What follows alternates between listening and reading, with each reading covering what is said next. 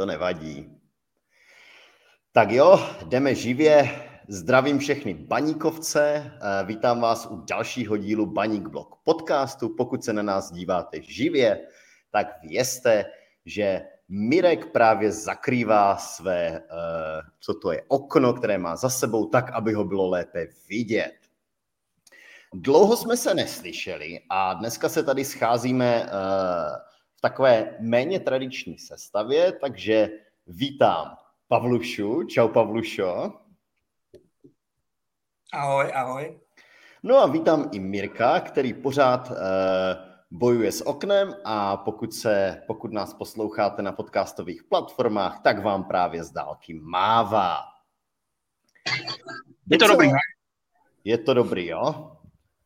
A vidíme tě bez problémů. Ani nepotřebujeme půlnoc. No.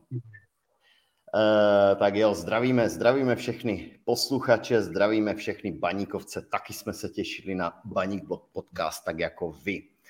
Scházíme se tady v docela veselé náladě, musím říct, po několika výhrách. To v Baník Blog Podcastu nebývá úplně tradicí. No a tak na to půjdeme, hupneme na to hned takhle z ostra a já se vás zeptám jednoduše, jak jste si užili Boleslav, protože podle mého to byl přesně ten typ zápasu, který jsme si všichni tak nějak dlouho přáli, docela dominantní výkon, hezké góly, fajn atmosféra v hledišti a vůbec jako konečně jsme ji poskočili v té tabulce, no a obecně se to všechno tak nějak sešlo. Pavlušo, dám první slovo tobě. Jak jsi to užil na Boleslavi?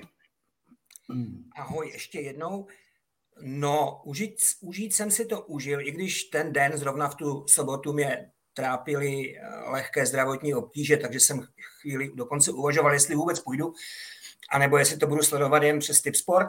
Nakonec jsem udělal dobře, šel jsem, jako co víc k tomu dodat, to byla paráda. Po dlouhé době jsem viděl Baník takový, jaký vidět chci, a asi nejen i já. Vzali za to od první minuty, viděl jsem tam na nich chuť hrát, byli aktivní, na tu Boleslav tlačili od samého začátku. Já jsem hodně spokojen, jediné, co mě trošku mrzí, tak ta divácká kulisa. Jo, těch 7 000 něco není bohvě čo, ale doufám, že s přibývajícím časem a přibývajícími vítězstvími se to bude zlepšovat. Jo. I vlastně po cestě zpátky domů, tak v tramvajích bylo veselo, všichni byli spokojení a ten dojem z toho zápasu byl výborný. Jo, Mirku, jak jsi to viděl ty? A klidně se do toho můžeš pustit i ostřeji, pokud jde tam třeba vidět už nějaký jako styl. No, jako já bych to asi zhodnotil tak, že ta atmosféra, jako už od první minuty, byla fakt super. Jako po dlouhé době, když člověk šel na stadion, jo, a byl takovou jako pozitivní energii. Ale zase, že by jako řekl dominantní výkon, to bych úplně nevěděl. No, protože ta Boleslav měla taky svůj. No, pod pojmem jako dominantní výkon bych si představil, že Boleslav nemá vůbec nic, jo? Na hřišti byl tam jeden tým a tak dále. A když se třeba koukneme na XG, jo, které v tom zápase bylo, tak Baník měl 1,92 a Boleslav 1,21. Jo, to znamená i jako ta Boleslav něco hrála. Na druhou stranu, jo, když se třeba koukneme na postřel, což je taková jako další statistika, tak tu jsme měli 1,81 a Boleslav 0,31. Jo, to znamená, že vlastně ta Boleslav nás prakticky jako moc neohrozila. Jo, i když to vypadalo, tak na ty šance jsme je teda převálcovali hodně. Ale musím říct, že jsem byl strašně zklamaný z toho, že ten nástup byl výborný. Jako těch prvních 20 minut to bylo fakt super. Jo, tak bych si to představoval, že prostě hraješ doma, nastoupíš perfektně, jako fakt tu Boleslav běž, jenomže pak řekl bych, do konce poločasu jsme jako řadili o dva, o tři převody dolů, jo, a pak jsme ten poločas tak trošku dohráli. Jo. To mě třeba hodně mrzelo. Jo, a to musím říct, co mě naštvali jako tři věci hodně. Tak první věc, Berka, to bylo fakt hrozné. Jako to už je několikátý rozhodčí, který prostě u nás předvádí výkon, který jako nemá vůbec jako parametry, neže ligového, ale jako profi fotbalu. Pravdu tam ta situace v té, myslím, 88. minutě, kdy sejmul, jak on to jmenoval, Vojta, jak sejmul Jurošku, tak on za to nedá ani žlutou kartu, jako to je úplně bláznovství. Jako. A teďka třeba můžeme omlouvat Baník, jo, že 20 minut buší do soupeře, no a teďka ti ten Berka rozkoustuje totálně, jo. Několikrát třeba Pojezdný chtěl rychle rozehrát. On to stopne, vrátí. Nedá výhodu, vrátí to. Jo? A prostě pořád dokola. Jo? Takže to je první věc. Jo? Druhá věc, Berka byla jedna věc, a druhá věc ještě k tomu Juroškovi, to mě naštvalo hodně, je to, že tady ti 19-letý kluk, ti dopravský hráče, jako prostě vyběhne stejného tyho úplně jako prase a tam nikdo nepřiběhne k tomu Vojtovi. Jo, nikdo ho nežduchne, jo, nikdo vlastně jako nic, jo. To jako upřímně prostě, kdyby tam byli hráči, kteří tady kdysi hráli, tak by ho vzali a hodili prostě za lájnu. Jo, ale to souvisí s tím, že tam není, sorry, že ti do toho skáču, ale tam vlastně není nikdo tady ten, kdo by do něho vletěl, protože já vím, že se k tomu asi dostaneme, ale třeba Kaloč tam není. Kaloč je přesně ten typ, který prostě by ho asi sjel, není tam Flaška. A teď od koho to čekáš? Jakože dobře, možná bych to čekal od Lišáka, ale Lišák je spíš hodný kluk, ne? Co mám takové zprávy, jako to není úplně nějaký bouřlivák. Takže vlastně, já vlastně nevím, Buchta rozhodně ne, to je jako špílmacher, to není rváč. Tak jako kdo je vlastně ten, kdo by se ho měl zastat? Na tom hřišti nikdo nebyl, podle mě. Liška to má řecký nekrů, jako ten Liška to má automaticky ty hodně nebo zvyklů. Ten byl prostě nejblíž, jo? Tak ta reakce musí být trošku jiná. No a vlastně jediný, kdo tam trošku zareagoval, byl Pojezdný, protože ten byl daleko jako levý stoper, tak to jako prakticky nulový. A třetí věc, která byla úplně jako špatná, tak byly standardy. To prostě bylo šílené. Prostě už i v tom zápase s Hlučinem standardy, to je jako, říkám, to je pro velkého burmána. A jinak jako, když to musím říct, že po dlouhé době zápas, když jsem šel domů, tak jsem byl fakt spokojený. Jakože mi v hlavě nešrotovalo, jako to bylo špatné, jo, tamto, nebo tamto. Jako ten celkový dojem jako dobrý. Jo, prostě říkám, to mluví dobrý. Jo, ne, k těm standardkám mně přišlo, že naše největší standardka byla, když měla roh Boleslav. My jsme to odvrátili, letáček to chytil a pak dělal takové ty dlouhé výhozy přes celé hřiště do protiútoku. Tak To bylo, kdy nám šly standardky. Jako jinak tam to dobře někdo glosoval na Twitteru, že standardky Tetura v zápase s Hlučinem vypadaly jak mrazíku, jak házel ty klapky do vzduchu. Perfektní. Jo, já se musím přiznat, že tě špatně slyším. Já nevím, jak to vnímají naši, jestli nám někdo dá třeba odezvu, kdo nás poslouchá, protože já občas nevím, jestli jsi moc daleko od toho. Zkus říct to, co jsi řekl naposled? Zopakovat to? Tam standardní Tetura někdo dobře glosoval. Tetura. Jo. Že to vypadalo jak Mrazíkovi, když hádal ty šlapky do vzduchu. Jo, někdo, Andrew nám píše, že máš slabší zvuk, no, jako jde tě slyšet trošičku míň. Jak s tím pobojujem? Já teda ještě se k tomu vrátím. U toho Jurošky tam bohužel v ten moment mi strašně chyběl někdo jako byl Zio, jo, který by ho tam sjel a myslím si, že asi dost nepěkně. Bohužel, jak jste říkali, teď tam na tom hřišti nikdo nebyl a je to škoda, že někdo takový v těch řadách zatím není. Protože ten faul to bylo, já se strašně divím, že třeba na to nereagoval VAR, jo? Protože to byl faul, který byl podle mě možná i na červenou kartu.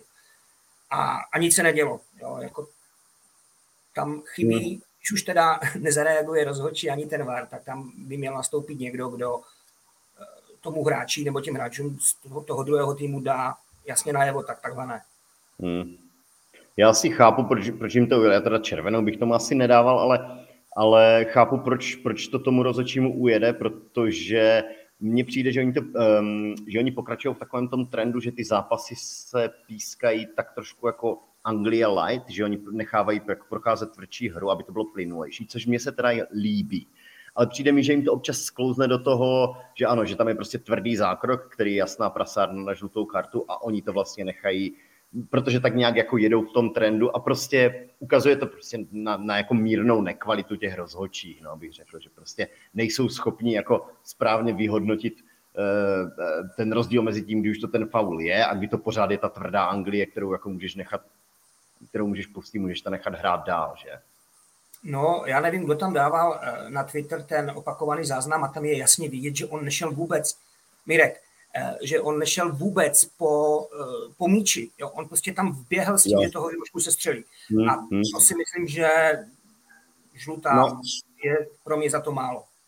Jo, jasně, to je oranž. No jasně, já chápu, jak to myslíš, že to je oranžové, že on vlastně jde se střelit bez míče, což by měla být možná i červená. No, No, Mirku, zkusíme, jestli ti jde ten zvuk líp. No, tyjo, je to pořád takové sousou, no. Ale mluv. Trošku to zkusím zapracovat, jo, na tom. Víte dál, já to zkusím trošku začít. Ne, tak je to dobré, mluv. No, jo.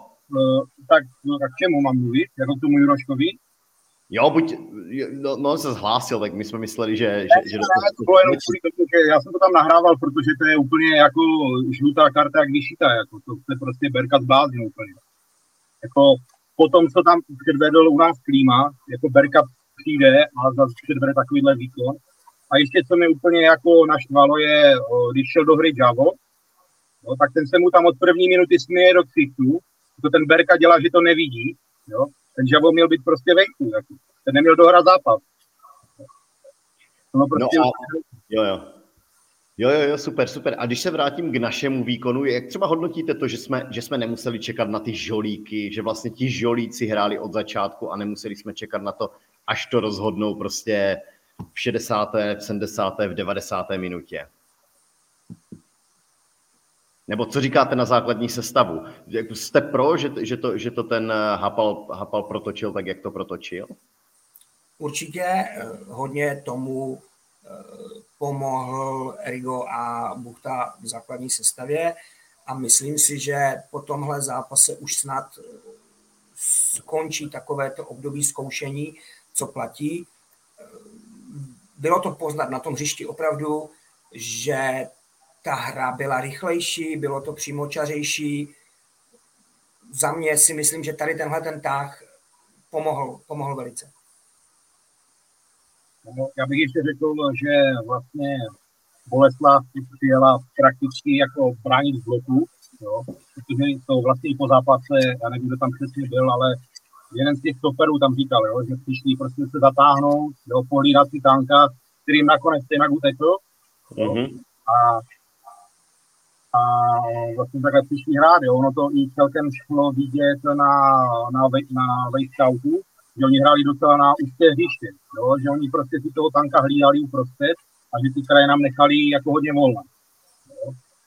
A ještě bych tam dodal k tomu zápasu, že Kostka za Boleslav teda předvedl hodně špatný výkon, jo? Že tam při tom prvním gole tam zaspal někde, úplně, ten se tam úplně ztratil na tom hřišti, jo? Že tam toho Ewertona nechal volného, to byla obrovská hrubice. A celkem mi přišlo i zajímavé to, co dělala Boleslav. Jo, já jsem si toho všiml, že oni vlastně jakoby nechávali spoza volného a jakoby doplňovali nebo zdvojovali toho Ewertona, že tam stali jakoby dva hráči za sebou proti němu. Jo, že si jakoby řekli, že radši necháme hrát spoza, necháme ho centrovat, ale Ewertona budeme zdvojovat. Paradoxně Ewerton jim dal gol, takže to jako moc nevyšlo. Právě kvůli té hrubici toho Kostky. A jinak, jestli bych řekl k tomu to, že se ukázalo, že Boleslav bez kuše je fakticky poloviční. Bez kuše a půlkraba. No, myslíte, že tak my jsme porazili jakože Hradec, Budějovice a tam jsme se dost jako shodovali, že ty výkony prostě Hradce nebo Budějovic nebyly úplně jako dobré, to znamená, že to jako pomohlo samozřejmě tomu, aniž by chtěli snižovat výkon Baníku, ale byla ta Boleslav v tom podobná, že vlastně přijeli sem a půlka našeho vítězství byly jako jejich děsivý výkon? Bych zase řekl, že ne. Ne, jo. Zas takhle bych to jako nedal. Já si myslím, že oni prostě měli nějaký plán, jako měli plán nechat hrát Baník, jo, a pak zahrozit proti útoku. Jako jednoduché, jo. Jinak jako, jestli se chceme vrátit, no, to tam je pak další otázka, jo. V tom, jestli tady předvedl Hradec, anebo Budějovice, tak to je úplně jako nic jiného. Jo, to je jiný vesmír, jo. To je prakticky hrali druhou ligovým soupeřem. No. Jo, dobře, tak já nás zase posunu k další otázce, protože mě zajímalo, dobře, tak teď jsme v jakési pozitivní náladě, hodněkrát se vyhrálo, vyskočili jsme v té tabulce, jo, bla, ale ještě před pár koly to vůbec nebylo tak pozitivní a co jsem byl na stadioně, tak se tam jako ozýval písko, dokonce v kotli v tom minulém zápase seřvalo prostě my chceme Baník, samozřejmě speaker to pak jako zarazí, ale prostě ozve se to a ti hráči to asi slyší. Pak to všechno mi přijde, že to jako gradovalo v tom prvním poločase, který skončil 0-0 tím, že se vlastně Tetour vstekal na ty tribuny a ty na něho pískali a prostě byla tam taková nepříjemná chemie. No a ten dotaz jako můj zněl, jestli v ten moment, jako kdo je teda víc v právu, ti nespokojení fanoušci, kteří zase jako je to 0-0 proti Budějovicím, tak pískáš, anebo ti hráči, kteří prostě mají pravdu v tom, že s něma nemáme trpělivost a měli bychom mít víc trpělivosti. Jak se na tohle díváte? Tam. Jo, Mirku, začni. Já to vemu. Já bych začal od konce, jak já mu říkám, pan negativní, jo, dám se tou. A tam to má takové jako dvě roviny. První rovina je ta, že prostě pan Tetour má pravdu v tom, že tady jsou nějaké systematické chyby, které způsobují to, že třeba v ten moment, kdy se na něho pískalo, on prostě neměl komu nahrát. Jo, takže on to otočil, poslal to zpátky na stopera, poslal se to na druhou stranu. Jo. Ten moment začali pískat lidi. Což jako bohužel prostě nebylo úplně správné, protože zrovna ten Dan Tetour za to úplně nemohl. Jo. Ale ta druhá strana, nebo ta druhá strana není taková, že ten Tetour je tady jeden z nejzkušenějších hráčů, dobrý kapitán. Ze mě si takové chování, jakože něco ukazují na tribuna a tak dále, kapitán nemůže dovolit. Ten maximálně může přijít po zápase, něco si tam vyříkat a tak dále, ale jako přenáší takové negativní emoce, jako tam a zpátky, jako to nefunguje. A taky si myslím, že trošku k tomu Danu Tetourovi to hře, kvůli tomu, že ty jeho výkony jako nejsou tak dobré, jako bývaly. Když si vzpomenu třeba na Dana, jak hrál ten podzim pod Smetanou, jo, tak to byl už plně jako jiný hráč. Takže to může být je to nějaká frustrace z toho, že mu to úplně nejde. Zároveň on je celkem jako chytrý hráč, inteligentní, jo, že on jako tu hru asi vnímá, jo, takže on jako ví, že to musel vrátit zpátky, musel otočit hru a tak dále. Teďka na něho ti začnou pískat úplně nesmyslně. Ale zase, když první tiskovce napřeš trenéra, jo, řekne, že prostě hráli jsme na široké hřiště, nemůžeme tak presovat, bla, tak prostě se nemůže nervovat, že na tebe někdo zapíská. To je prostě takové jako zvláštní. No, já víceméně souhlasím s tím, co teď řekl Mirek. Dan Tetour je hráč, který tady je dlouho. Je dost zkušený na to, aby se vyrovnal s tím, když na něho pár lidí, nebo třeba Bčko, já tam sice chodím a já jsem nepískal, ani jsem si nevšiml, že by kolem mě někdo na něj píská, ale pokud se to stane, tak prostě měl by se s tím vyrovnat.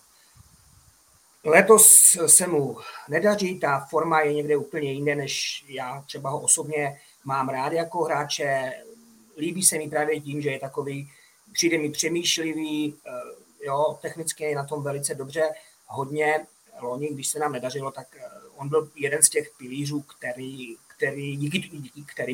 kterému jsme se potom třeba i zachránili. Takže já si myslím, že takové situace, které se v tom fotbale stanou, a hlavně v Ostravě, kde prostě to publikum je náročné, jsme takový, chceme ty výsledky, prostě musí to kousnout. Jo? A dělat nějaké reakce směrem k tribunám, ještě více tím ty lidi popudit, to mi nepřijde jako zrovna šťastné. No, já k tomu dodám ze své strany to, že já to odsoudím, jakože já to ten pískot jsem nechápal teď v těch zápasech. Chápu, že ten start nebyl úplně ideální v těch prvních těch, ale ne, za mě se prostě nemělo pískat, ani se nemělo řvát, my chceme Baník, prostě je na to moc brzo v sezóně, to se může řvát, já nevím, když prostě pokazíme podzim a budeme, já nevím, na sestupových příčkách na podzim a pak někdy na jaře zase začneme blbě, tak jo, dobře, to bych pochopil. Za mě ten pískot ne, bylo to moc brzo.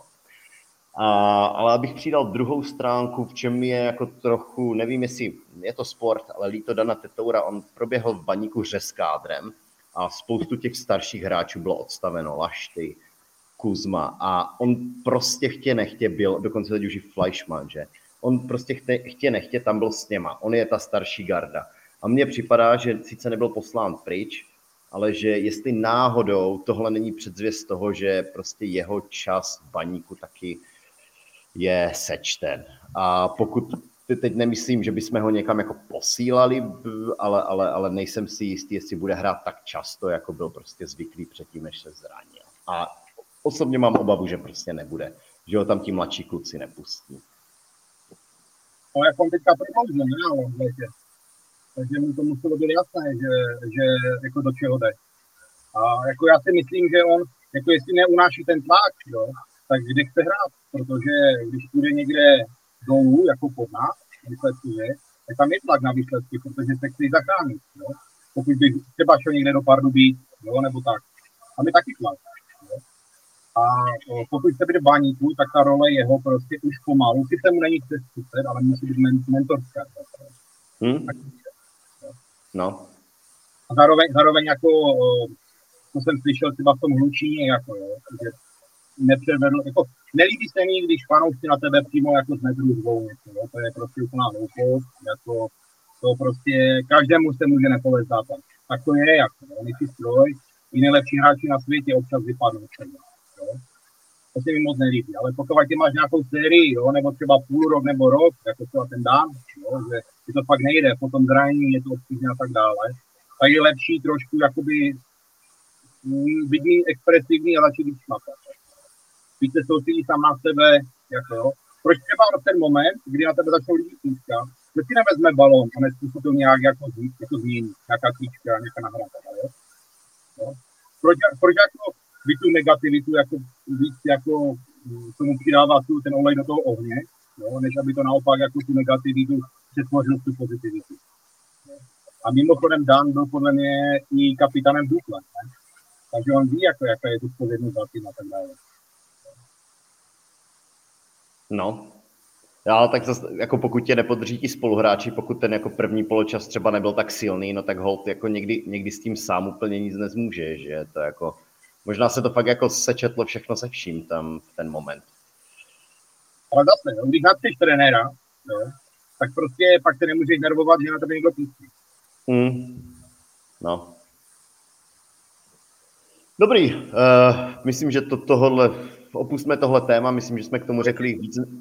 No, jasně. Ještě jedna věc, jako tady k tomu tématu, toho pískání a tak dále, jako mě by zajímalo, nebo taková otázka na vás dva, pocítili jste nějak, že by Baník jako pracoval s fanoušky, jo, třeba s těma bečkama, taky chodím na bečka, jo, a já mám pocit, že se mnou jakoby nikdo jako moc nepracuje, nebo s těma bečkama.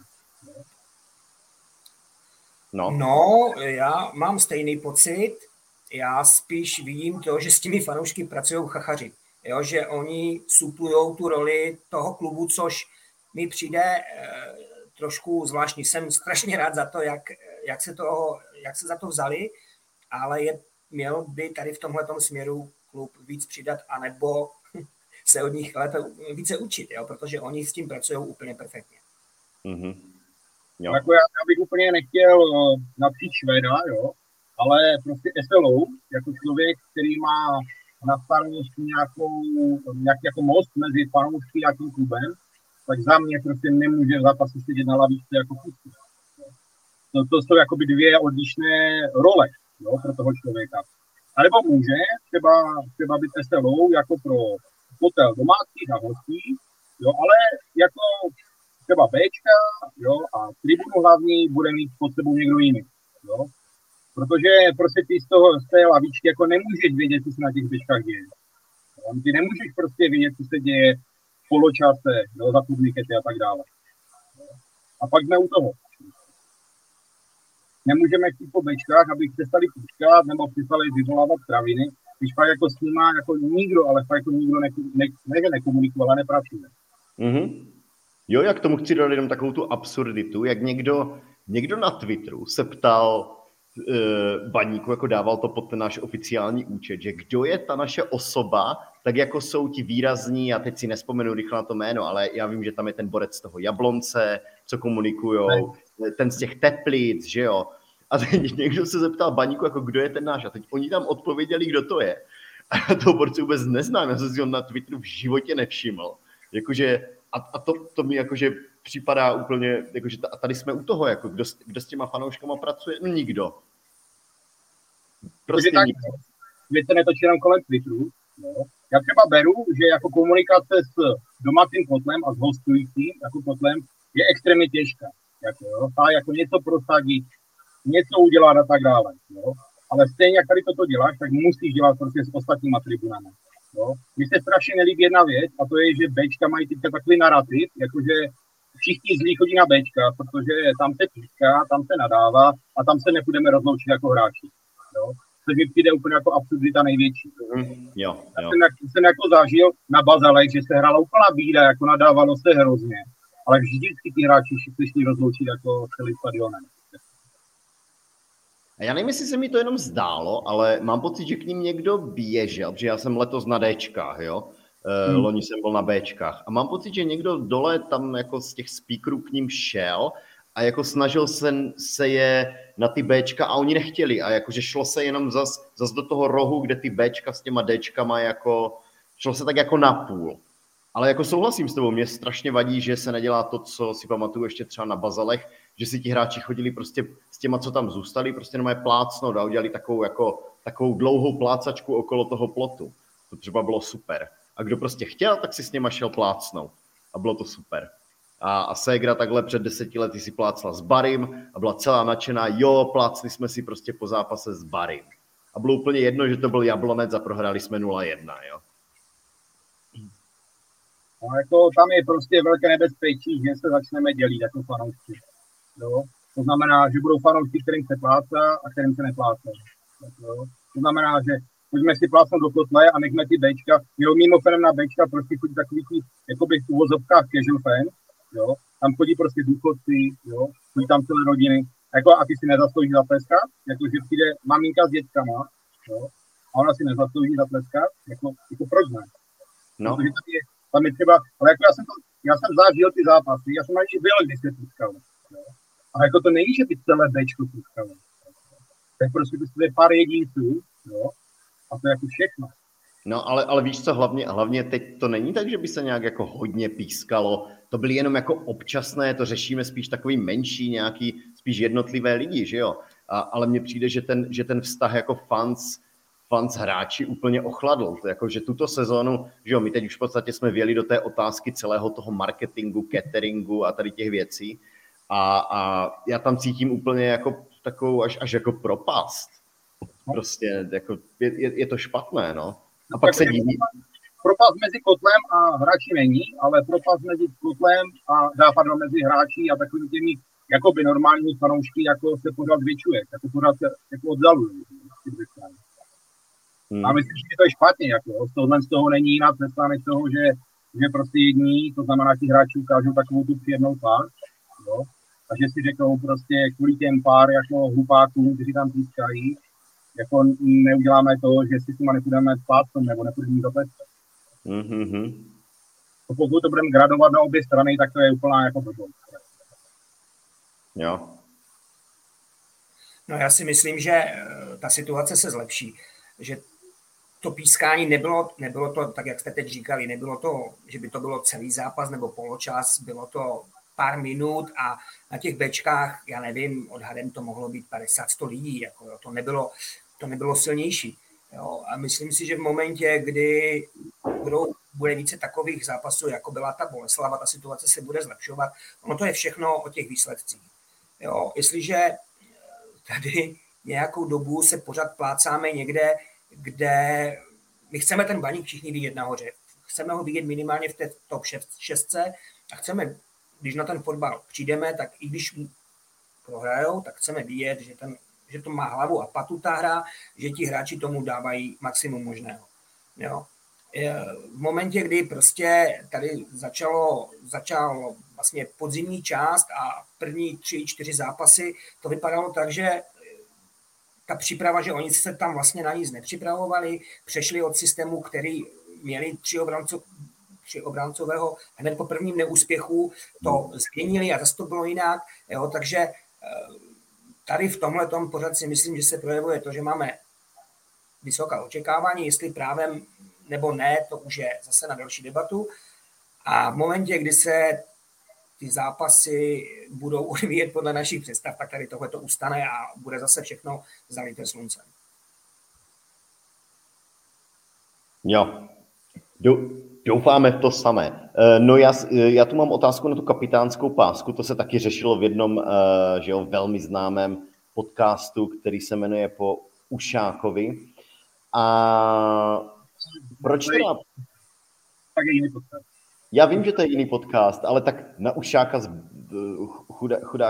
chudáka Bosáka, na to se nikdo nedívá, ne? To není cool. Všichni sledují Zajíce. Ale já to dělá sám všechno. Ale velký respekt směrem Bosákovi a jeho Ušákovi. No, ta kapitánská páska, proč nosí Blažek, pane bože? To vůbec nedává jako smysl. No není Maníkovec a Borec přišel teď a má pásku, jakože cože? Já se do toho trošku vložím, protože ty zprávy, které šly ze Slovenska, no, první věc, Blažek byl ve Skalici, která vlastně byla celkem jako známá tím, že má super kabinu. Tam tak jako klapalo, prostě ten tým jako byl nic moc, ale ta klabina jako klapala. Jo, super, to je jedna věc. Druhá věc je ta, že oni už jako říkali, kolegové ze Slovenska, že on jako herně prostě nic, no, že to jako není top stoper, jako jo. Někteří říkali, že jako proč ho vůbec Baník dělá a tak dále, že to jako nejpod. Ale jakoby ta jeho nejlepší vlastnost, nebo nejvýraznější, takové to jako přirozené lídrovství, jo, že on prostě, když já jsem byl na Mejavě, kde jsme dali 8 gólů, tak prostě po každém gole, když byl na hřišti, on prostě oběhl celý ten tým a prostě si tu plápal, jako to přináme. A tohle já jsem si všiml a říkal jsem si jako jo, jako, že to je super. Jo, že jako on to asi v sobě má, že on jako je asi fajn. Jo. Jenom je tady obrovský problém, že fajn můžeš být, ale musíš splňovat nějaké jako požadavky na tom hřišti. A potovat od prvního zápasu prostě tečeš na tom superovi, tak jako nemůžeš hrát. A taky to celkem ukazuje, že když si vybereme kluka, který je tady v Baníku jako 4 týdny jako kapitána, že to mužstvo není úplně jako dobře poskládané. No, mě to taky hodně překvapilo. Já jsem čekal, že to bude Michal Friedrich, protože je to hráč, který tady je z regionu, s Baníkem je spjatý už strašně dlouhou dobu. Má na to roky, myslím si, že kabina ho bere, že tam určitě respekt má. Otázkou je, jak k té volbě došlo. Pokud to je o tom, že si ti kluci sedli a byla nějaká volba kapitána a Hapal je obcházel s košem, oni tam házali lístečky a vyšel z toho Blažek, pak je to v pohodě. Nevšiml jsem si, jestli proběhla nějaká komunikace směrem z klubu k fanouškům, aby vysvětlili tady tuhletu volbu. No, nemyslím si, že neproběhla. No a nepřijde mi zatím na tom hřišti, možná opravdu do kabiny nevidím, možná, že v té kabině to je úplně jinak, ale jako na tom hřišti mi nepřijde, že by se choval jako líder, jako někdo, kdo chce Jo? Tam, že kdo ty kluky strhne. A tohle si myslím, podle mě, že by kapitán měl být. Tak ono se nám to vyřešilo v posledním zápase vlastně no, přirozeně nebo nepřirozeně, protože ten Blažek nenastoupil kvůli zranění, takže to vlastně Frýda jako nejzkušenější logicky tu pásku měl on, že jo. No uvidíme, jak to bude v dalších zápasech. Ještě tomu doplním jednu věc. No, a prostě v těch zápasech, když se ti nedaří, tak jeden ze způsobů jako se zpátky nakopnout, no, i když jako je hnusný, no, tak prostě musíš někoho přejet. Tak někoho přejedeš, když trošku to nahecuješ, jo, a můžeš se z toho zápasu zase vrátit. Jako, jo. A kdo to udělá v Baníku? Kdo někoho přeje? Jako Rigo? Jakože by se rozhodl jako prostě ani nemá kniha pod nosem, jo, a někoho tam jako nějakou příčetí, nebo Matějovského přijede, aby se Baník nakopl.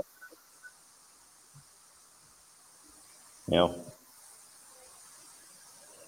No, co říkáte na tu domácí sérii neporazitelnosti? Co zatím podle vás je?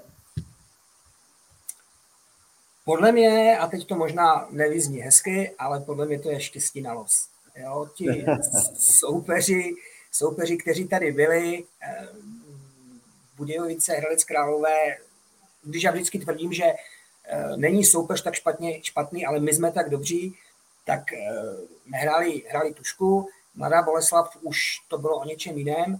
Jo, tam se to potkalo s tím, že ten Baník se výrazně zlepšil. Strašně se mi líbí ta nula. Co se týče obdržených branek, za to si myslím, že to je hodně o Letáčkovi, který zažívá neskutečný progres a doufám, že to půjde dál, protože pro mě on je největší milé překvapení. Jo, já, tak jak když jsem viděl tenkrát, to tuším bylo v té Kroměříži, jak tam sebou házel, jak na té brankové čáře, jak kapr někde po Vilovu, tak dneska je to brankář, který on má fantastické reflexy. Nebudeme se vůbec bavit o tom, že co se týče rozehrávky nohou nebo i třeba tou rukou někde úplně jinde, než byl Lašty. Jo, takže ta nula vzadu se mi strašně líbí. Myslím si, že to dodá sebevědomí všem, protože jestliže ty hraješ proti soupeři a víš, že si můžeš ne, že dovolit udělat chybu, ale že víš, že když něčemu takovému dojde, tak je za tebou někdo, kdo to ještě dokáže spravit, tak to je velké plus. Jo, takže myslím si, že jednak nám pomohl los a jednak, když bych měl vyjmenovat jednotlivce, tak Letáček. Uvidíme, jak to bude v dalších zápasech. No, teď ten los celkem doma ještě je slušný, takže si myslím, že by to mohlo pokračovat. No hned jsem se na to díval, jak jsi to zmínil, že to štěstí na ten los nám jako pokračuje, protože další máme doma Zlín, Pardubice, takže tam je docela jako dobrý předpoklad k tomu to držet, což je podle mě ale jenom dobře. Jako. No, já bych ti to vrátil, Honzo, a zeptám se tě, jestli za tu naší sérii může ta slavná Vítkovická plesnivá tráva.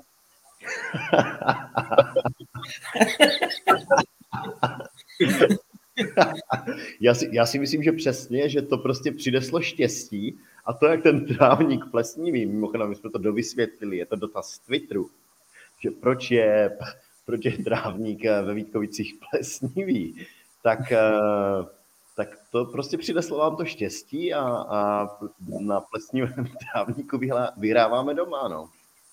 Jak nechci ve starých nových kupačkách plíšnej. Jsme si staré, jo, a do 10 dní hraje, tak to... Ale jinak jako musím říct, že Letáči zatím za mě je velmi dobrý, ale občas má takové ty momenty, že si vzpomeneš na tu proměru. No, že ty výběhy prostě občas, že to není jako, že to jde zbořit, no, ale je tam takový jako napůj. Každopádně, jako když ho máme srovnat trošku s Laštůvkou, tak to je prostě úplně jako takový nesrovnatelné věci. Ať už v rozehrávce, ať už v takové té aktivitě, jakože výběhy, prostě super. Jenom mi trošku mrzí to, že občas, když nás soupeř zaprečuje, takže že volíme jakoby to nejjednodušší řešení, a to je ten pressing překopneme. No. Kdyby si ten Letáček víc věřil, tak prostě jdeme to vytupat třeba s tím Pojezdným, který to umí určitě, to je dobrý hráč. A všichni jsme to obehrát, jo, ale on prostě, jako beru to. Klučina je tady Baník v základu necelý rok, jako kalendářní.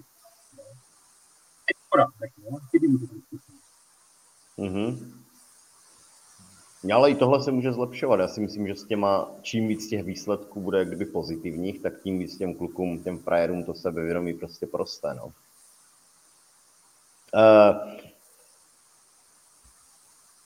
Dobrý, máte k tomu ještě něco jiného k té domácí sérii? No jenom ať pokračuje dál. No. Jenom ať pokračuje dál. No a určitě té domácí sérii pomohl i náš nový nigerijský forward, který už je třetí v řadě, co střílí góly. Co říkáte na Tanka? A rovnou tu otázku máme širší, to znamená, co říkáte na to, že Tanko dává góly a zároveň Laco, a já do toho přihodím i Kubalu, góly nedávají. A samozřejmě se nabízí ta bulvární otázka, kterou máme i v reklamě na tento podcast, kdy půjde Tanko do Slavie. Mirku. Jak hodnotím Tanka? No, Tanko vlastně má takový ten problém v tom, že když nedával góly, tak na tom hřišti moc nepřináší. Jo? To je třeba problém, který měl Kanakimana z Vyškova, jo? Který, když si umázal ty góly, tak to prostě do toho týmu nechce. On je takový jako úzkoprofilový hráč, jo? Že když prostě hraješ to, co on chce, to, co on umí, tak je super. Já jsem třeba, když on přestupoval k nám, tak já jsem říkal, že si myslím, že se neprosadí v první líze. Minimálně tak rychle. To, že se prostě neadaptuje, že ti stopeři té druhé líze jsou slabší, jo? Že si to prostě nepohlídají. A zatím jako vidíme, že v té první lize, jo, že to jako funguje. Tím mám problém, velký je zaprvé, kolik míčů on ztratí, jo, to je prostě, on, jako ta kreativita, nebo on prostě s tím balónem musí běžet na branku. Jo, pokud po něm chceš něco jiného, tak to je prakticky nepoužitelný hráč. Jo. Další věc je ta, že do pressingu je taky nepoužitelný, jo, prakticky jako nula.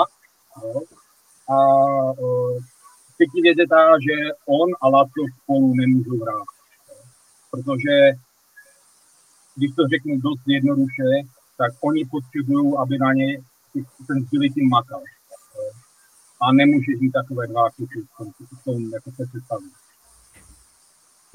Já jsem strašně rád, jo, protože celou informace jít jako z médií, tak jako je to super klučina. Jako prostě chce makat, chce se zlepšovat, a to se mi strašně líbí. A jinak, jestli přestoupí do Slavie, musíme si položit otázku, jo, protože vím, že tam tě někdo potahoval, Honzo, na tom jako s těma prodejema do Slavie. Musíme si položit otázku, jestli má Baník nějakou reálnou šanci třeba zabojovat o šestku, nebo třeba o ten titul momentálně, a podle toho se rozhodnou, jo, jestli ta nabídka se Slavie je lákavá nebo ne.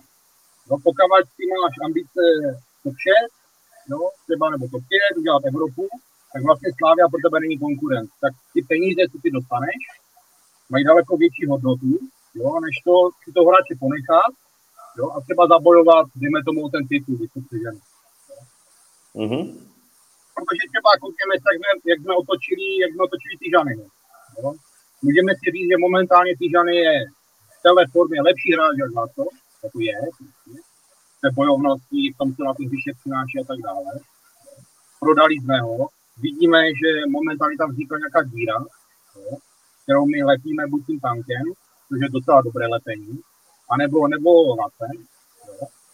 Ale prostě když rebuilduješ, tak musíš rebuildovat. No? Když rebuilduješ, tak v Americe se říká, že ty hráči jsou jakoby asset, jo? Že prostě ty hráči jenom měníš, prostě prodáváš, dokávat ten tým nemáš hotový, a pak ty hráče musíš podržet určitou chvíli.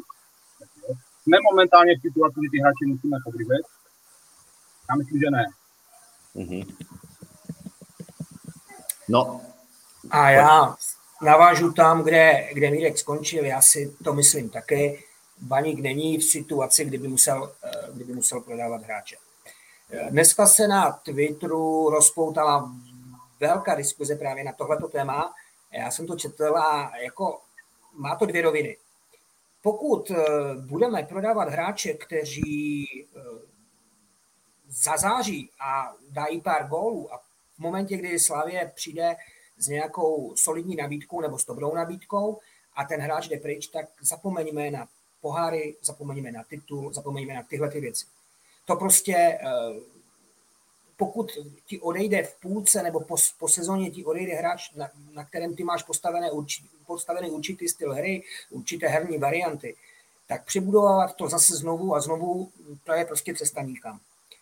Druhá věc je v momentě, kdy právě takovému hráči, který přijde z Nigérie, kde asi všichni jezdí v Mercedesech a dají mu nabídku s vidinou toho, že si zahraje poháry, že ho uvidí Evropa, tak pak samozřejmě, pokud tomu hráči to v té hlavě setne, tak asi nemá cenu ho držet.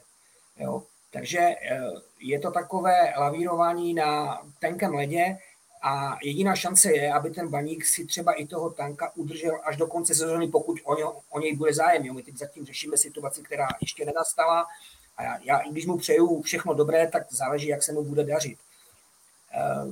Tak myslím si, že minimálně sezónu by zůstat měl, i kdyby třeba v zimě přišla nabídka ze Sparty nebo ze Slavie a v případě, že by se Baníku podařilo nějak dostat do poháru, tak zase už je to jiná situace, protože ten hráč si řekne, dobře, tak tady mám jistotu, že v tom klubu budu hrát, ve Spartě a Slavii budu jeden z mnoha, tady je třeba na mě postavené určité části hry a v té Evropě si mě třeba někdo všimne. Jo, ty poháry tam je velká alfa a omega všeho tady tohoto. Mě k tomu ještě teda napadlo, já osobně, kdyby se mě někdo zeptal, jestli si vsadím na to, že odejde v zimě, tak já bych si na to spíš nevsadil. Třeba konkrétně s tou Slavií, podle mě na ten přestup ještě brzo, teprve jsme jim prodali Tijaniho, a že jo, Tijani taky nešel půl roku po Sorovi, ale až nějakou jako delší dobu po něm. Navíc, když jsem projížděl soupisku Slávie, oni tam prostě těch útočníků mají dardu, tam je prostě Mojmír chytil ze Sigmy, že jo, který měl formu jako hrom, tam je ten náš Tijani, je tam prostě Mick van Buren, kterým tam jako loni střílel góly, mají tam Václava Jurečku a to podle mě pro něho jako není místo v tom kádru. Ale jako já chápu, že ve fotbale se můžou věci, jako někdo se zraní, bude to potřeba do poháru, bla, bla, bla, ty věci se můžou měnit ze dne na den, ale jako osobně bych si na to teda fakt nevsadil, na jeho odchod tuhle zimu. Já ještě do toho vstoupím, ty ses tam ptal, nebo ta otázka byla i na Laca, já si myslím, že on se do toho dostane. Jo? Mm-hmm. My jsme než jsem jel teď na tu mladou Boleslav, tak jsem se na zastávce, když jsme čekali na tramvaj, dál do debaty s Martinem Lukášem. Bavili jsme se o tom, on mi třeba říkal, že si klidně dovede představit, že ti dva by mohli hrát spolu. Jo, ne určitý, ne třeba celý zápas, ale určité pasáže, že by se mohli doplňovat a že by tady tohle to šlo. Já si to myslím taky. Jo. Nemyslím si, že by to mělo probíhat tak, že buď hraje ze začátku Laco a střídá ho Tanko, anebo obráceně. Jo, těch variant tam by mohlo být víc a ten Baník by byl méně čitelný v případě, že by třeba hráli oba dva. Jo, ale věřím tomu, že ten Laco se do toho dostane. Jo, myslím si, že teď mu to sice nelepí, pohár mu vyšel, uvidíme, jak další zápasy, teď je tady repre pauza, věřím tomu a přeju si to, aby se to zlepšilo. Myslím si, že on ještě půjde nahoru. Jo, tam to taky bude záležet na tom, kdo mu to bude sázet na hlavu, že? To třeba uměl ten Fleischmann a ten už tady není, ale zas hrál od začátku defe a ten ty centry jako umí, i když jako není v nich tak dobrý jako třeba Fleischmann. No a uvidíme, co třeba ten Kpozo, no, tak jako taky se ta forma jako jeho lepší a tam prostě ten Laco potřebuje míč, no. Já do toho trošku vlezu. No. Tady je trošku problém v tom, jako v Lacovi, že Baník jakoby toho Laco nepotřebuje. No on hraje, tady, když jsem se koukal, jak dávali centy, jo, tak oni ho centry dávají tak, jako by tam ten Laco nebyl. Jo. To znamená, většina centrů jsou takzvané comebacky, to znamená od sebe. Jo. Když jsem se díval, tak v zápase s Mladou Boleslaví šlo 7 úspěšných centrů zleva a 2 zprava. Toho z těch všech centrů, co jsme dali, byly 2 neúspěšné zhoubí pole z levé strany, které dával Pojezdný. Čili taková ta vlastnost, to byl Flaška, to znamená centrické hloubí pole, na toho Láska, jo, do náběhu, hlavička, gol, že my už vlastně neděláme. Jo. Vlastně teďka hrajeme, jako bychom toho Láska neměli. Jo. A on bude mít prostě strašně těžké, jako nějak se do té hry dostat. A mimochodem tady toto se řešilo, jako ve světovém fotbale s Haalandem, jo, že oni vytýkali Haalandovi, no, že Haaland musí dělat věci i mimo to, že dává goly. Hmm. A myslím si, že přímo s tím má to problém. No. Protože když já si vzpomenu tak s Hradcem a i teďka s Mladou Boleslaví měl moment, kdy on když smetre balón, no, dá ho na zem, píchne hlavu do země, dívá se do země, místo toho, aby to poslal s Hradcem Kubalovi, teďka to bylo Čínem, myslím, Boleslaví, tak on se prostě dívá do země a pošle to nesmyslně na tribunu. Takže není to jenom o tom, že my toho Laca nevyužijeme, že mu to nepošle na tribunu, ale je to i o tom, že ten Laco se prostě musí někam a nějak vyvíjet. Když si vezmete Laca, který tu přišel a srovnáte ho s tím, co je teď, kam se vyvinul Laco? Jaký je ten progres? No? Měl zranění a tak dále, OK. Ale podle mě on se zasekl někde jako mezi. Není to hráč, který hraje zádama. Není to hráč úplně, který by byl do nějakých náběhů. Jo? Takže prostě těžké. Jo? Hmm. A to ještě není zdravý Klíma, který tohle, to, co ty říkáš, umí. Jasně. No, Klíma přijde, ale to bude cítit útočník. Hmm. Teďka jak se s tím popasuje. Jako teďka má na Transfermarketu cenovku, myslím, 1,2 milionu euro. Kdo to za něho dá? Jako nikdo. To je prostě, ale taky to je věc v tom, jak my ty hráče, a to není třeba jenom na Hapala, ale i na trenéry předtím, jak my ty hráče jakoby posouváme dopředu. Jak to, že ten Laco, co tady přišel, no, tak reálně třeba stagnoval, no, anebo se trošku zhoršil, no, a teďka to je prakticky nepoužitelný hráč, že to takhle prostě přižený. Takže vidíme, že ho nepotřebuje. No a přetekáš už do té další otázky.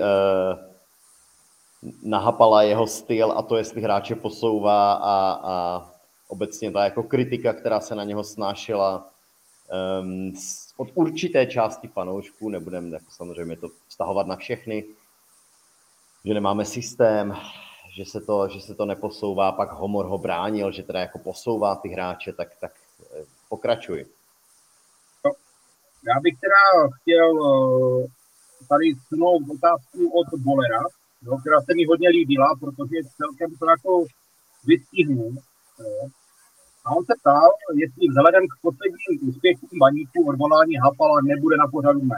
Teda on to konstatoval, pardon, to nebyla otázka, konstatoval, že nebude na pořadu dne. A to je, celkem dobře to vystihuje tu myšlenku, nebo ta věc, co se momentálně v Baníku děje. A to je to, že když to přesunou do nějakého úplně absurdna, takže Hapal, kdyby prohrál nebo remizoval z Boleslavi, tak ho vyhodíme. Jako to je jako jediný důvod, proč ho vyhodit. Protože jedna určitá část uvnitř jakoby Baníku už tady trošku takový tlak vyvíjí. Byl tady Horejš na tribuně. Asi víme, kdo tady Horejš jako pozval. Jo? Kdo tady ty vazby má. A je to jako správně, že ty trenéra, který jako trénuje a tak dále, dostávaš po takovýhle tlak. Jo? To je jedna věc. Jo? Za druhé, máme vyhodit Hapala za to, co se zadíme na hřišti, to znamená nějaká prezentace jako té hry. Jo? Já si myslím, že třeba tohle je relevantní jako věc, proč ho vyhodit. Jo? Protože když se koukneme na to, co předvádíme v poslední pětině hřiště, jo? Když to porovnáme třeba s tím, co jsme dělali před půl rokem nebo minulý rok, nebo co jsme třeba dělali v přípravě, jo? Tak my se prostě nikam neposouváme. Jako poslední třetina hřiště, to je naše bolístka a tam zlepšení je nulové. Když vystříneš z Baníku Ewertona, jo? A vystříneš Tanka, tak tam to je prostě nula. možná teďka přijel na Pavlíky, jak on to vidí. Já to vidím podobně v tom, že mi nepřijde, že ten Baník si někde posunul herně. Během přípravy jsem slyšel a četl, že Baník zkouší třiobráncový systém a že prostě to piluje a že to bude jiný styl hry. A přišel první zápas v Liberci a vše šlo do kytek. Já chápu, že v momentě, kdy přijde do týmu, nebo tým je ve velké přestavbě, přijde tam 10, 11, 12 nových hráčů, takže nějakou dobu bude trvat, než si to sedne. Nicméně čekal bych alespoň něco, že se v těch prvních zápasech, nebo čekal bych nějaký posun a to fakt, já jsem to tam neviděl v těch prvních zápasech. Je zvláštní to, co si říkal, Mirku, že prostě rozhodl vlastně jeden zápas, mohl rozhodnout o tom a on už by tady nebyl. Jo? Kdyby nevyšly poslední dva breaky v nastaveném, nebo ne breaky, ale ty dva góly v nastaveném čase s Hradcem, tak už tady asi není a dneska řešíme úplně jiného trenéra. Což si myslím, že není dobré ani pro ten tým, ani pro toho trenéra samotného. Jestli tam si někdo tím, že zve Horejše někde nějak, já nevím, jestli tím on chce vytvářet ten tlak na toho hráče. Myslím si, že už tam je Luděk Mikloško dlouhou dobu na to, aby si tady v tomhle tom tam udělali pořádek v tom vedení. Drží toho Hapala, uvidíme, teď se ty poslední zápasy vydařily, uvidíme, jak to bude po té přestávce. Baník by si měli sednout, mají na to 14 dní, a říct si dobře, tak teď jsme uhráli povinné body, situace v kabině se zlepšila, možná, že z nich opadne ten stres a tak dále. No a teď by měli řešit, jestli jsou spokojení s tím, jak ten Baník teď hraje, jak vypadá ta herní tvář, jestli to chtějí změnit a nebo ne. Protože pokud se na to odpoví, že to je dobře, teď jsme získali 6 bodů, postoupili jsme přes Hlučín v poháru, tak jako zase je to všechno fajn, odvrátil nějaké ty matchboly, má plusové body a teď si třeba, nedej bože, nepovede zápas na Bohemce nebo někde jinde a budou to řešit znovu, jo, to mi přijde takové, pořád mám pocit, že nemáme koncepci tady v tomhle tomu. Jo, ten trenér, který tam přijde, by měl dostat jasný mandát, prostě mělo by to vypadat i ta hra nějakým způsobem a pokud to prostě nebude vypadat podle toho, na čem jsme se domluvili, no tak prostě s tebou rozvážeme smlouvu. Já to sice nemám rád, protože mi přijde, že Baníku v trenéru se vystřídalo už tolik, že to není až hezké, už si ani všechny skoro nepamatuju. Ale musí sednout vedení a teď na to mají ideální těch 14 dní ideální pauzu. No jako jediný, kdo tady k tomu může mluvit, je Mikloško, nikdo jiný. Ani majitel, ani nějaký jiný ředitel něčeho úplně jiného. Jo? Ne, prostě sportovní ředitel je ten, kdo tady dal Hapala. Teďka ho podržel, i na jaře ho podržel hodně, ale taky si myslím, jo, že ten Mikloško prostě musí vědět a musí to vidět, že to na tom hřišti prostě není OK. Že prostě by to mělo být někde jinde. Jo? Že by to mělo vypadat nějak jinak. A ještě bych toho Bolera tady trošku, ať tu otázku dojedem, co jsem tady dával, jestli vidíme do budoucna Hapala. Jo? Já bych třeba řekl tomu to, že proč já jsem byl hodně dlouho proti Hapalovi a jsem pořád proti Hapalovi. Jo? Myslím si, že to byla chyba, nebo pořád si myslím, že to byla chyba, že jsme v letní přestávce s tím pokračovali. Jo. Je to, že Baník má prostě myslet dopředu. Jo. Má myslet, že musí vybudovat kádr na 2-3 roky, jo, dejme tomu, který bude bojovat, dejme tomu, o nějaké evropské poháry. Nebo bude bojovat o to, že se posune před Plzeň, na to pomůžeme třetí místo.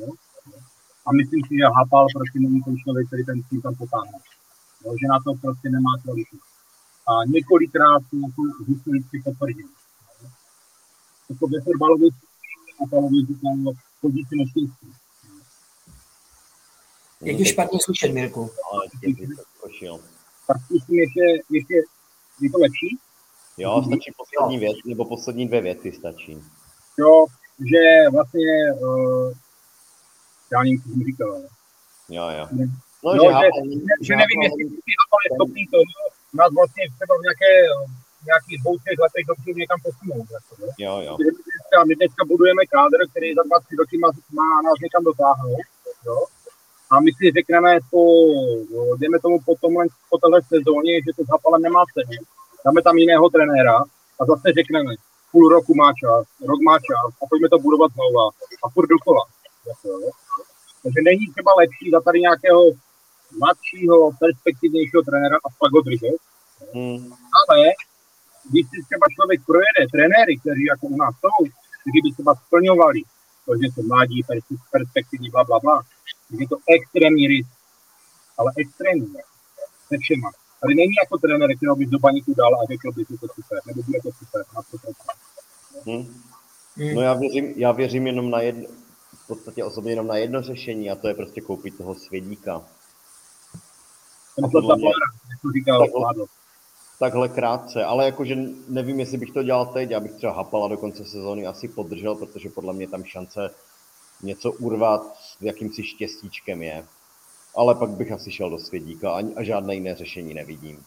Ale ono je šance v tom, že se ručuju, že Svědík teďka třeba skončí tu sezónu, protože tam to vypadá, že si trošku ten vztah vyčerpal, už je tam hodně dlouho, tak možná, že se bude chtít posunout dál. A on teďka vlastně v létě chtěl jít do Plzně a tam to vlastně ztroskotalo na tom, že mu vlastně nebyli schopni říct, kdo, nebo jaké budou ty vztahy, jo, těch majitelů a tak dále, jestli tam bude nový majitel nebo nebude nový majitel. A já třeba tady vzpomínám jedno jméno, jo, takový můj trošku tajný favorit, který tady kdysi, třeba dejme tomu 2 roky zpátky, jestli bych si pamatuju, měl být společně s Hapalem. Víte, to je Spartan. Je to velký problém, ale myslím si, že ten člověk má velký potenciál. Momentálně trénuje Pardubice. A myslím si, že to je Radek. Myslím si, že on by mohl být ten, kdo ten Baník třeba dokáže jako posunout. A když lidi řeknou, jako Baník tím vydrbal, nechce tady, blablabla, tak Baník má pro něho jako důležitou věc, jo, kterou teďka v Pardubicích nemá a kterou mi tak nedostane, kromě třeba Sopcí, a to je, že s Baníkem může vyhrávat. Mu je úplně jedno, kolik dostane peněz, ale s Baníkem může vyhrávat a může vyhrávat hodně. To si myslím, jako, že tahá. Souhlasím naprosto se Svědíkem, ten je pro mě volbou číslo 1 už několik let. Dokonce, co jsem slyšel, tak on má velkou motivaci a chuť se do té Ostravy vrátit, aby dokázal, že tenkrát to jeho pitomé vyhození, tuším, to bylo za Šafarčíka, že to prostě bylo neopodstatněné. Takže myslím si, že v případě, že by ta nabídka z Baníku přišla, tak je šance, že by se tady vrátil. Mně napadá ještě jedno jméno, které ale už bohužel vzhledem k tomu, že podepsal smlouvu s Dynamem Moskva, tak je pase a už i kdyby se dělo nevím co, tak si prostě nedovedu představit, že by takový člověk trénoval Baník, ale moc se mi líbí práce Marcela Ličky. Jo. Myslím si, že on už jenom tím, že Lička a Baník častokrát znamenal úspěch, on hrál za Baník, má tady kořeny, zná ten region. Myslím si, že jako trenér by byl ještě možná lepší než ten Svědík v mých očích, ale prostě v momentě, kdy jdeš za prachama do Ruska v dnešní situaci, prostě tak tím je to uzavřená kapitola, ale mezi mě to. Jo, protože už to musíme pomalu zabalit. Chýlíme se ke konci, tak položím poslední dotaz. Jak budeme řešit ty stopery? Tam je teď zapeklitá situace, různě se o tom spekuluje, hodně zranění, odešel nám Bitry, nekoupili jsme toho Smrže. Jak se na to díváte? Dostane nakonec šanci Mekota? Za mě by to třeba bylo úplně OK, kdyby si ho tam nechala a proti nějakým slabším soupeřům ho klidně jako poslal na plac. situace, že by se vyřešila Mekotou, mi se mi taky líbí. Teď do konce přestupáku, tuším, kdy to končí 8. 9. moc času už nezbývá. Pokud se jeví, jako, že by mohl být platný, tak by do toho klidně šel, protože aspoň uvidí ti kluci, kteří si myslí, že do toho Ačka ta cesta je velice složitá, tak si aspoň uvidí, že ta šance tady je. Slyšel jsem o tom, že Baník sondoval situaci kolem jednoho zatím v současné době nevyužívaného obránce Slavie. Nevím, jak to dopadlo, jestli to bylo jenom o sondování, nebo jestli to bylo nějak reálné.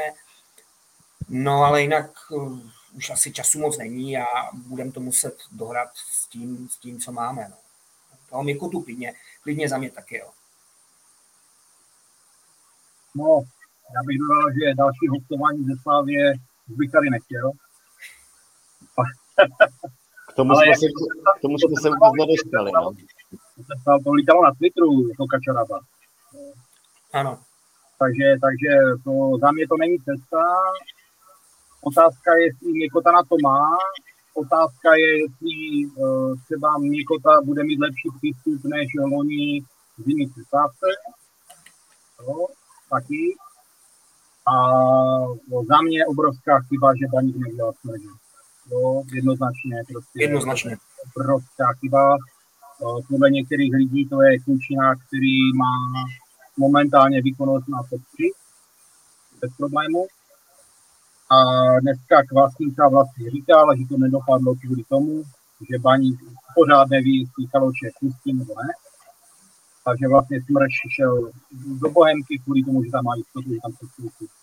Nebo že se mu prostě nestane toho, že mu Baník řekne poslední jako hodinu před koncem přestupového období, co mi tě nechce.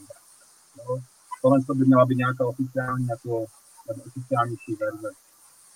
Jinak bohužel Smrč nám mohl vyřešit stopera, mohla vyřešit zdvojení šestky, jo, a mohli jsme i Kaloče prostě posadá. No, to je škoda. No. Já jsem se teď zase na hlubině bavil, když už jsme nakousli Filipa Kaloče s Davidem Hekelem z Moravskoslezského deníku a zhodli jsme se, že si to jako frajer dost zapinkala. Že kdo ví, jestli se vůbec vrátí do sestavy a jestli vůbec někdy bude hrát někde jinde, než buď v horším týmu, anebo maximálně tak jako třeba Tronaty někde v Maďarsku. Což by pro něho asi bylo nejlepší, protože by si aspoň vydělal. Jako Maďarsko není úplně špatná destinace. Není vůbec, není. A jako abychom tady úplně nesilostili jako hráči, co nechceme prodat, jo? Tak ten výkon proti Liberci Kaloče je opravdu nevím.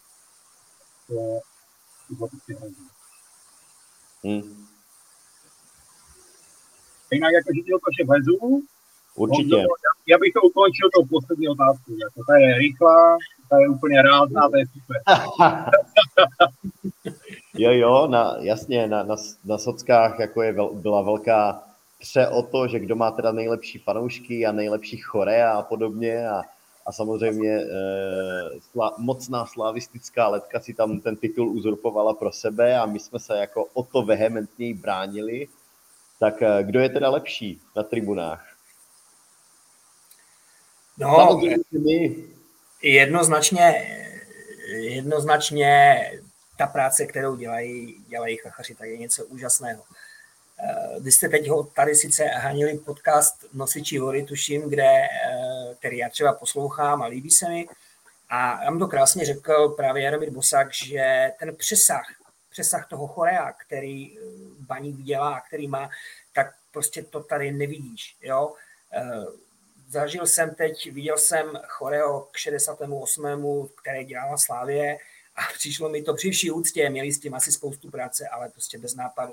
Napsat tam 1968, potáhnout to černou plachtou, mi přijde takové dost jednoduché. Jo. Co se týče opravdu těch nápadů, je to humorné často ty chorea, že se pak u toho člověk usměje, pobaví se.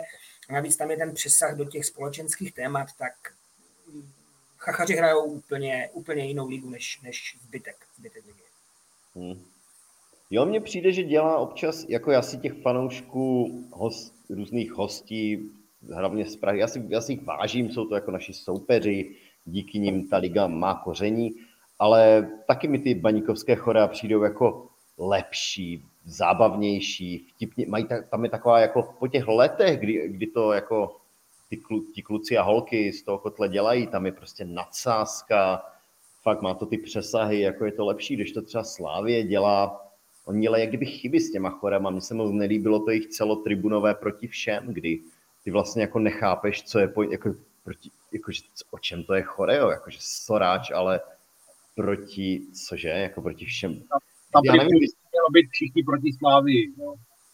Jako to mi přišlo, jako, já jsem to nechtěl moc ventilovat, protože pak se na tebe slítnou, hádáš se na sockách, nechtěl jsem to ventilovat, ale jako to mi přišlo jako ultra jako hloupé choreo.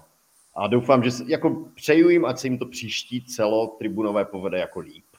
Tak to řeknu jednoduše. Jako Baník to umí líp, my vždycky tam máme jako statement, nějaký ostragenci tam pamatuju a takové prostě, že to má nějaký silný statement nebo něco jako proti všem, to je vlastně, to ti vlastně nic neřekne. To si jenom vole udělal plachtu.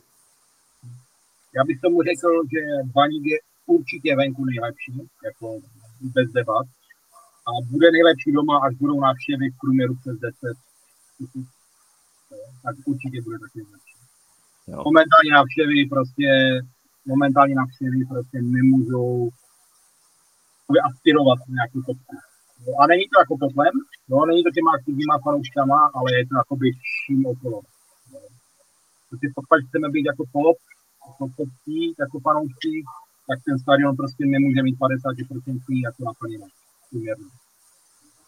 Ne, já souhlasím, to nevypadá dobře ani na fotkách. Já třeba jsem se díval zpětně, protože jsem byl teď na těch Dčkách proti Boleslavi a když i ten oblouk, ten kotel není úplně plný, jako to prostě hold to nevypadá tak dobře, jako kdyby tam ti lidi byli, no, jako potřebuje nás, prostě musí nás chodit víc, no, jako není jiná cesta. Mimochodem, ještě rychle, než to já vím, že už přetékáme, ale ohřeju si polívčičku, máme natočené video, čistě marketingové na kanál Naše Ostrava, bude o Baníku a je to jenom lákání nových fanoušků na stadion. To znamená, jako my, vy se tam nic moc nedozvíte, ale je to opravdu polopatické video s tím, jako jak přijít na stadion, kam si koupit lístek. Vyjde to, mělo by to vyjít za 2 týdny, když budeme hrát s Bohemkou v neděli, takže snad se to bude šířit, uvidíme. Třeba to aspoň, třeba svou malou troškou do mlýna tomu pomůžeme. Já do toho ještě rychle skočím, to je přesně to, co si říct. Myslím si, že na Baník chodí pořád ty samé lidi dokola, jo? A že jakoby nejsme schopni nalákat nové lidi. Jo? To je strašná škoda za mě. Jo? Dneska už je taková renesance toho panouškovství, že to je jako super, jako být panouškem je dneska super. Jo? A myslím si, že když bychom se tomu jako Baník trošku pověnovali, takže jsme schopni i při těch třeba slabších výsledcích dotáhnu na ten stadion v průměru přes 10 000. Jo. A v konečném důsledku, když tam dojdeš a ten stadion je jako plný nebo skoro plný, tak ten zážitek, který zjednese, že je prostě lepší, než když prostě není plný, že? Tak to je prostě úplně jako takhle jednoduché to je. Dobrý hoši, pro dnešek to myslím stačilo. Já vám děkuju, že jste si udělali ten čas. Pavlušo, Mirku, díky moc. Díky za pozvání. Taky díky. Všem posluchačům připomínám, že nás můžete klasicky sledovat na YouTube, poslouchat na Google, Apple podcastech, Spotify, Soundcloudu a budeme se těšit zase příště a slibujeme, že to bude mnohem dřív, než to bylo teď. To znamená, v plánu je podcast buď za 2, anebo za 3 týdny nejpozději. Tak jo, čau. Ahoj.